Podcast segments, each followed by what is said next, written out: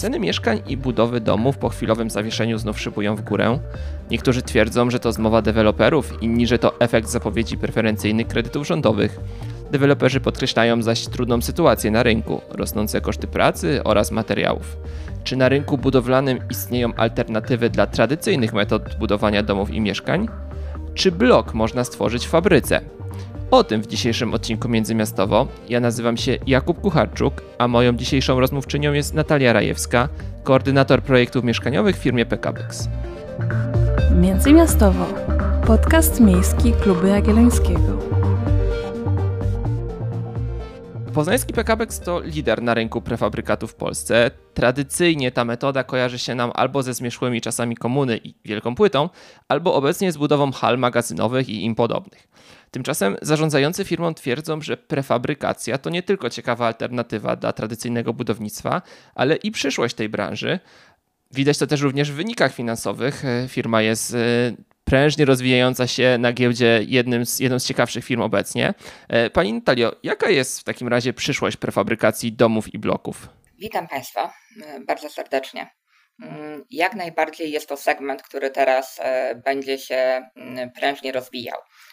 W ogóle prefabrykacja mm, w Polsce, tak jak Pan wspomniał, kiedyś były fabryki domów ogromną ich zaletą e, obiektów, które powstawały w tej technologii, e, było przede wszystkim e, duża ilość mieszkań w bardzo krótkim czasie. Praktycznie nie do osiągnięcia w żadnej innej technologii. Szkoda, że wiele tych fabryk upadło, zamknięte zostały zakłady mm, i przez długi, długi czas, szczególnie na przełomie wieków, nie za wiele się działo w segmencie prefabrykacji. Od 10 lat w zasadzie obserwujemy taki systematyczny wzrost e, tego produktu i to zarówno e, począwszy od hal, e, infrastruktury, biurowców, a teraz wkracza segment budownictwa mieszkaniowego. 5 lat temu w zasadzie byliśmy z budownictwem mieszkaniowym jeszcze tylko na rynku szwedzkim. I od naszego pilotażowego projektu, który wykonaliśmy jako deweloper osiedla Jasielska w Poznaniu. Wszystko nabrało tempa. W tej chwili mamy y, uruchomionych kilkanaście projektów w toku jedno- i wielorodzinnych. To, co jest czynnikiem wspólnym obecnych obiektów, a tych z ubiegłego wieku, to tak naprawdę jedynie beton.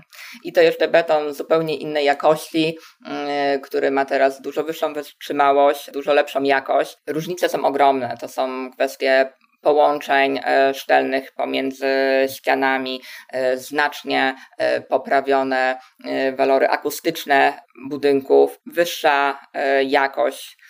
Podstawowa różnica to też wygląd, tak?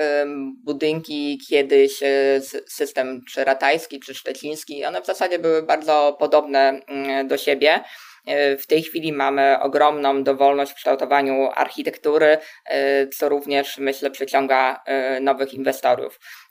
To można też śledzić czy na naszej stronie internetowej, mediach różnych społecznościowych, gdzie udostępniamy zdjęcia, filmiki z naszych budów i w kraju, i za granicą.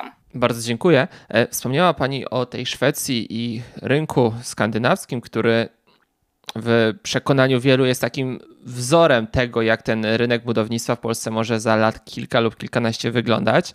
E, chciałbym zapytać, z czego się bierze, że tamta prefabrykacja jest tak popularna? Głównie chodzi o koszty, o siłę roboczą. Mniej osób, rosnące koszty y, robocizny y, powodują, że stabilniej realizować obiekty z partnerem, y, który ma stałe zatrudnienie, tak? Bo nasze produkty powstają w dużej mierze na fabryce.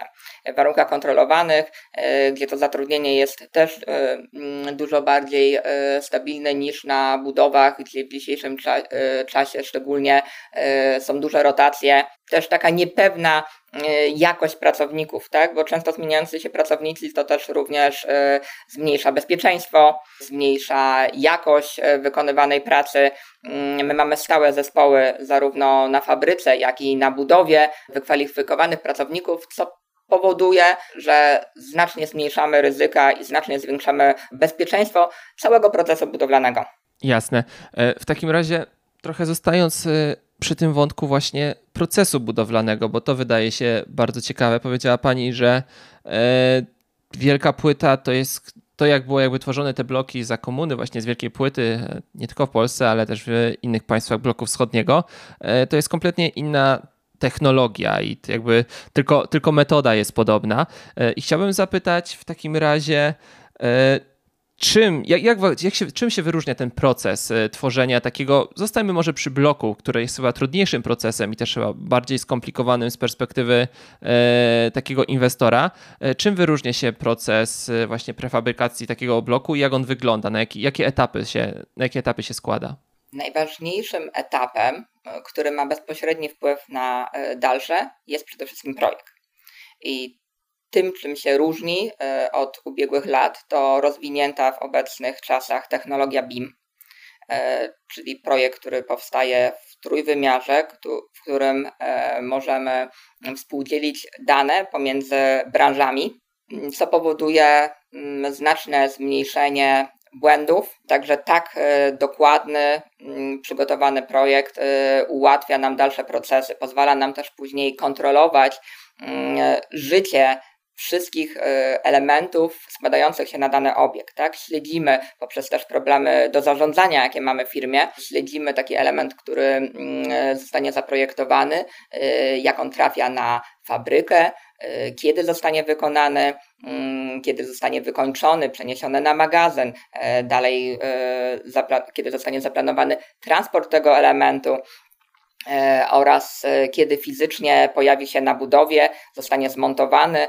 dalej wykończony.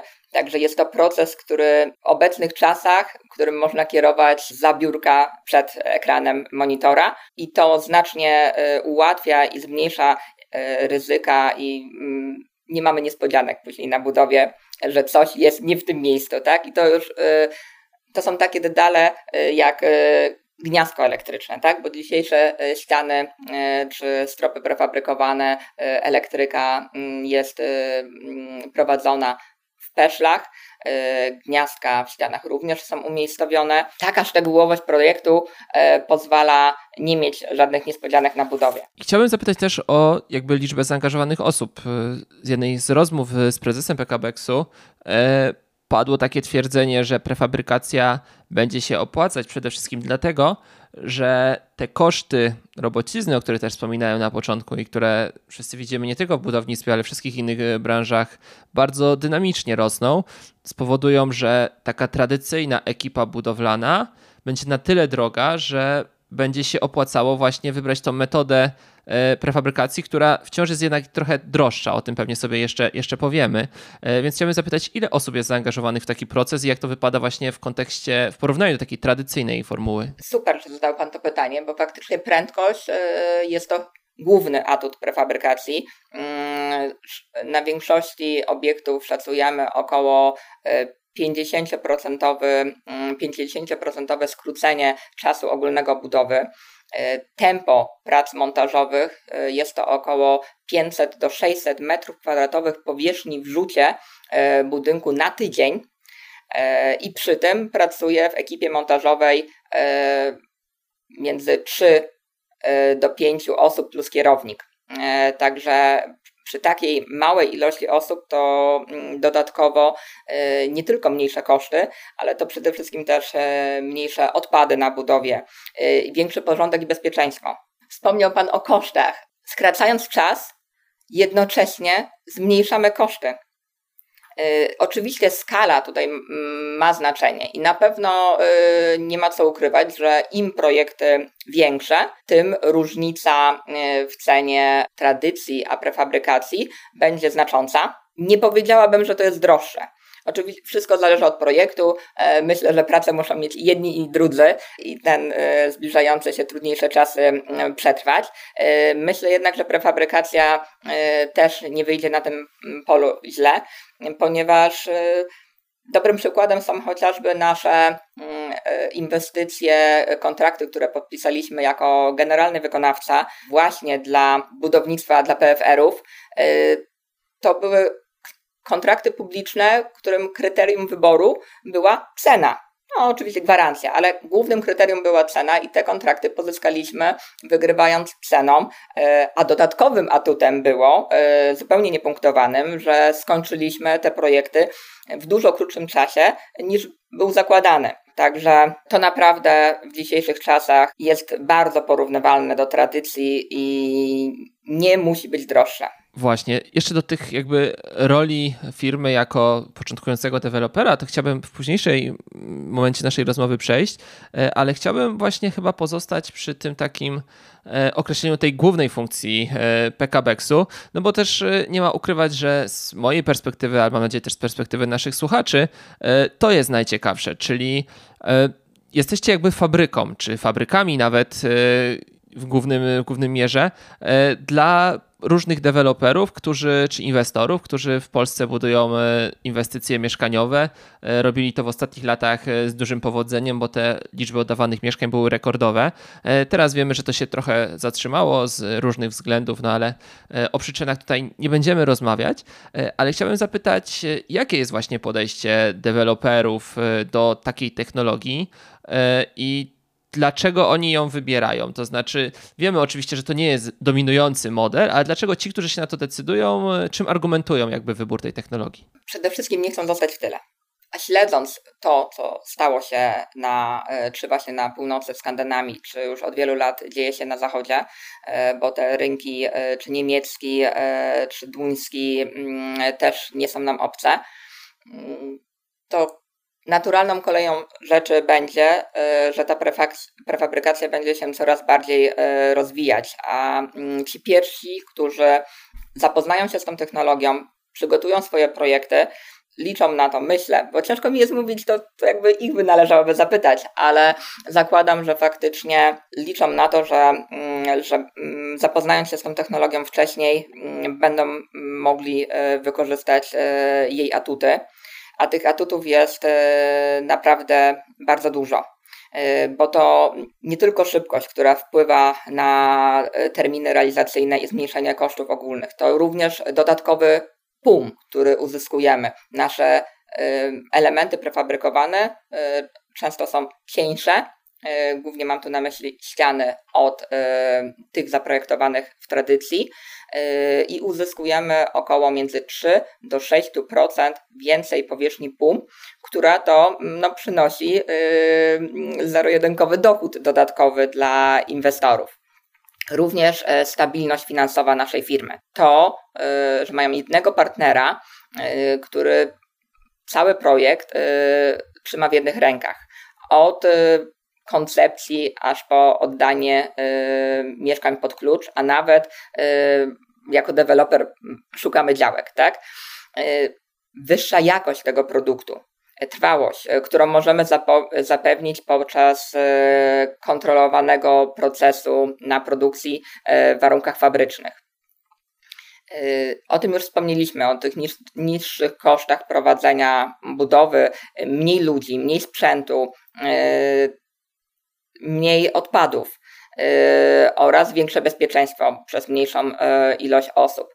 Mm, to są również yy, mniejsze koszty eksploatacyjne budynków, ponieważ ściany czy sufity nie są przez nas tynkowane, są one bardzo dobrej jakości. Kable, tak jak wspomniałam, prowadzone są w peszlach wewnątrz, więc po nastu latach bardzo łatwo wymienić takie instalacje. Mm, budynki mają bardzo dobre e, na ten moment e, wysokie parametry, e, zarówno akustyczne, jak i termiczne. Oddajemy produkt, który jest przez nas przebadany, który doświadczyliśmy na własnych budowach i inwestycjach. I w tej chwili klient otrzymuje od nas wszelkie deklaracje, atesty, aprobaty wymagane przepisami prawa E, I myślę, że to bezpieczeństwo e, może być najważniejszym z czynników, przez który zwracają się do nas e, tak licznie obecnie klienci. Tak z ciekawości, kojarzy Pani może, jakie w, w tych współczesnych czasach oczywiście jest największe osiedle, czy tam największa inwestycja zrealizowana właśnie w tej formule? Przez nas w generalnym wykonawstwie największą inwestycją do tej pory to było osiedle mm, PFR w Toruniu. Osiem budynków, 40 tysięcy około metrów kwadratowych powierzchni całkowitej. Pamiętam, umowa była podpisana bodajże na 27 miesięcy, co było ogromnym wyzwaniem dla firm, które e, chciały tą e, inwestycję poprowadzić w tradycji. Nam udało się zrealizować to osiedle w 15 miesięcy, 17 e, licząc do uzyskania pozwolenia na użytkowanie gdzie zakres y, przekraczał standardowy zakres deweloperski. Mm, oprócz y, budynków, y, infrastruktury zewnętrznej, obiektów małej architektury, dróg, wykonywaliśmy wewnątrz budynku mm, mieszkania w tym standardzie podwyższonym, czyli z wykończonymi podłogami, futryno, futrynami, białym montażem. Bardzo dziękuję. W takim razie chciałbym wrócić do tego wątku, chyba dla mnie najciekawszego, E, czyli tej jakby nowej strategii firmy, może, może to za, za dużo powiedziane, ale właśnie prezes w tym wywiadzie, na który już się powoływałem, wspomniał o tym, że e, PKBX e, coraz śmielej sobie radzi też właśnie na rynku jako deweloper, a nie tylko jako producent materiałów y, czy prefabrykatów. Y, I chciałbym zapytać właśnie, jaką tutaj rolę upatrujecie, no bo nie ma co ukrywać, że w Polsce ten rynek jest, był w ostatnich latach y, bardzo rozwinięty i chciałbym zapytać po prostu, jakie są plany i jaka też skala inwestycji jest planowana? Nasz segment mm, deweloperski jest to najmłodszy segment działu naszej firmy. Także tutaj jako deweloper jesteśmy mimo wszystko jeszcze raczkujący w stosunku do największych deweloperów w Polsce, y, co nie znaczy, że y, wolno się rozwijamy. Mm, faktycznie inwestycji w toku jest y, kilka i to całkiem, całkiem ciekawych i zróżnicowanych. Jesteśmy również na rynku niemieckim, mamy mm, pierwszą naszą inwestycję.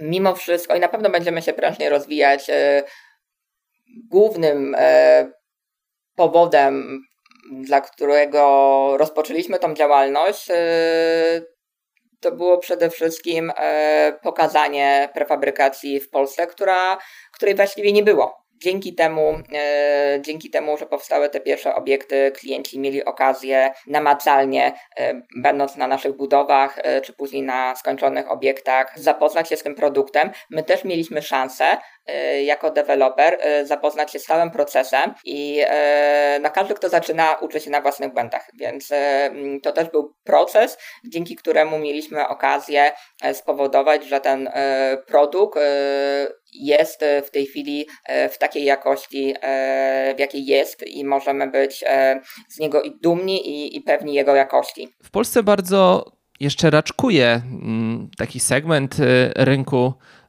mieszkaniowego, czyli wynajem instytucjonalny, tak zwany PRS. Chciałbym zapytać, jak w tej, w tym, w tym perspektywie z perspektywie właśnie rozwoju tego rynku e, się zapatrujecie na to, że mieszkania właśnie z prefabrykatów mogłyby być oferowane? E, no bo tutaj wiemy, że na ten rynek PRS-ów w Polsce przede wszystkim na razie wchodzą duże fundusze zagraniczne. Przetoczyła się przez media, ale też e, przez polityków e, dyskusja o tym, czy to jakoś regulować. Wiemy, że z najnowszych zapowiedzi raczej to nie będzie w żaden sposób regulowane. Ten rynek powinien się w Polsce w następnych latach rozwijać, szczególnie w dużych miastach. I czy upatrujecie w tym jakąś swoją szansę? Jak najbardziej. Jesteśmy bardzo zainteresowani tymi e, obiektami z wielu powodów. Przede wszystkim jest to e, jeden klient odbiorca, e, z którym e, dużo łatwiej e, dostosować e, i zoptymalizować projekt finalny a poza tym często są to obiekty duże. A tak jak wspomniałem wcześniej, e, skala mm, przede wszystkim powoduje, e, że prefabrykacja i cena finalna całej inwestycji w prefabrykacji może być naprawdę bardzo korzystna.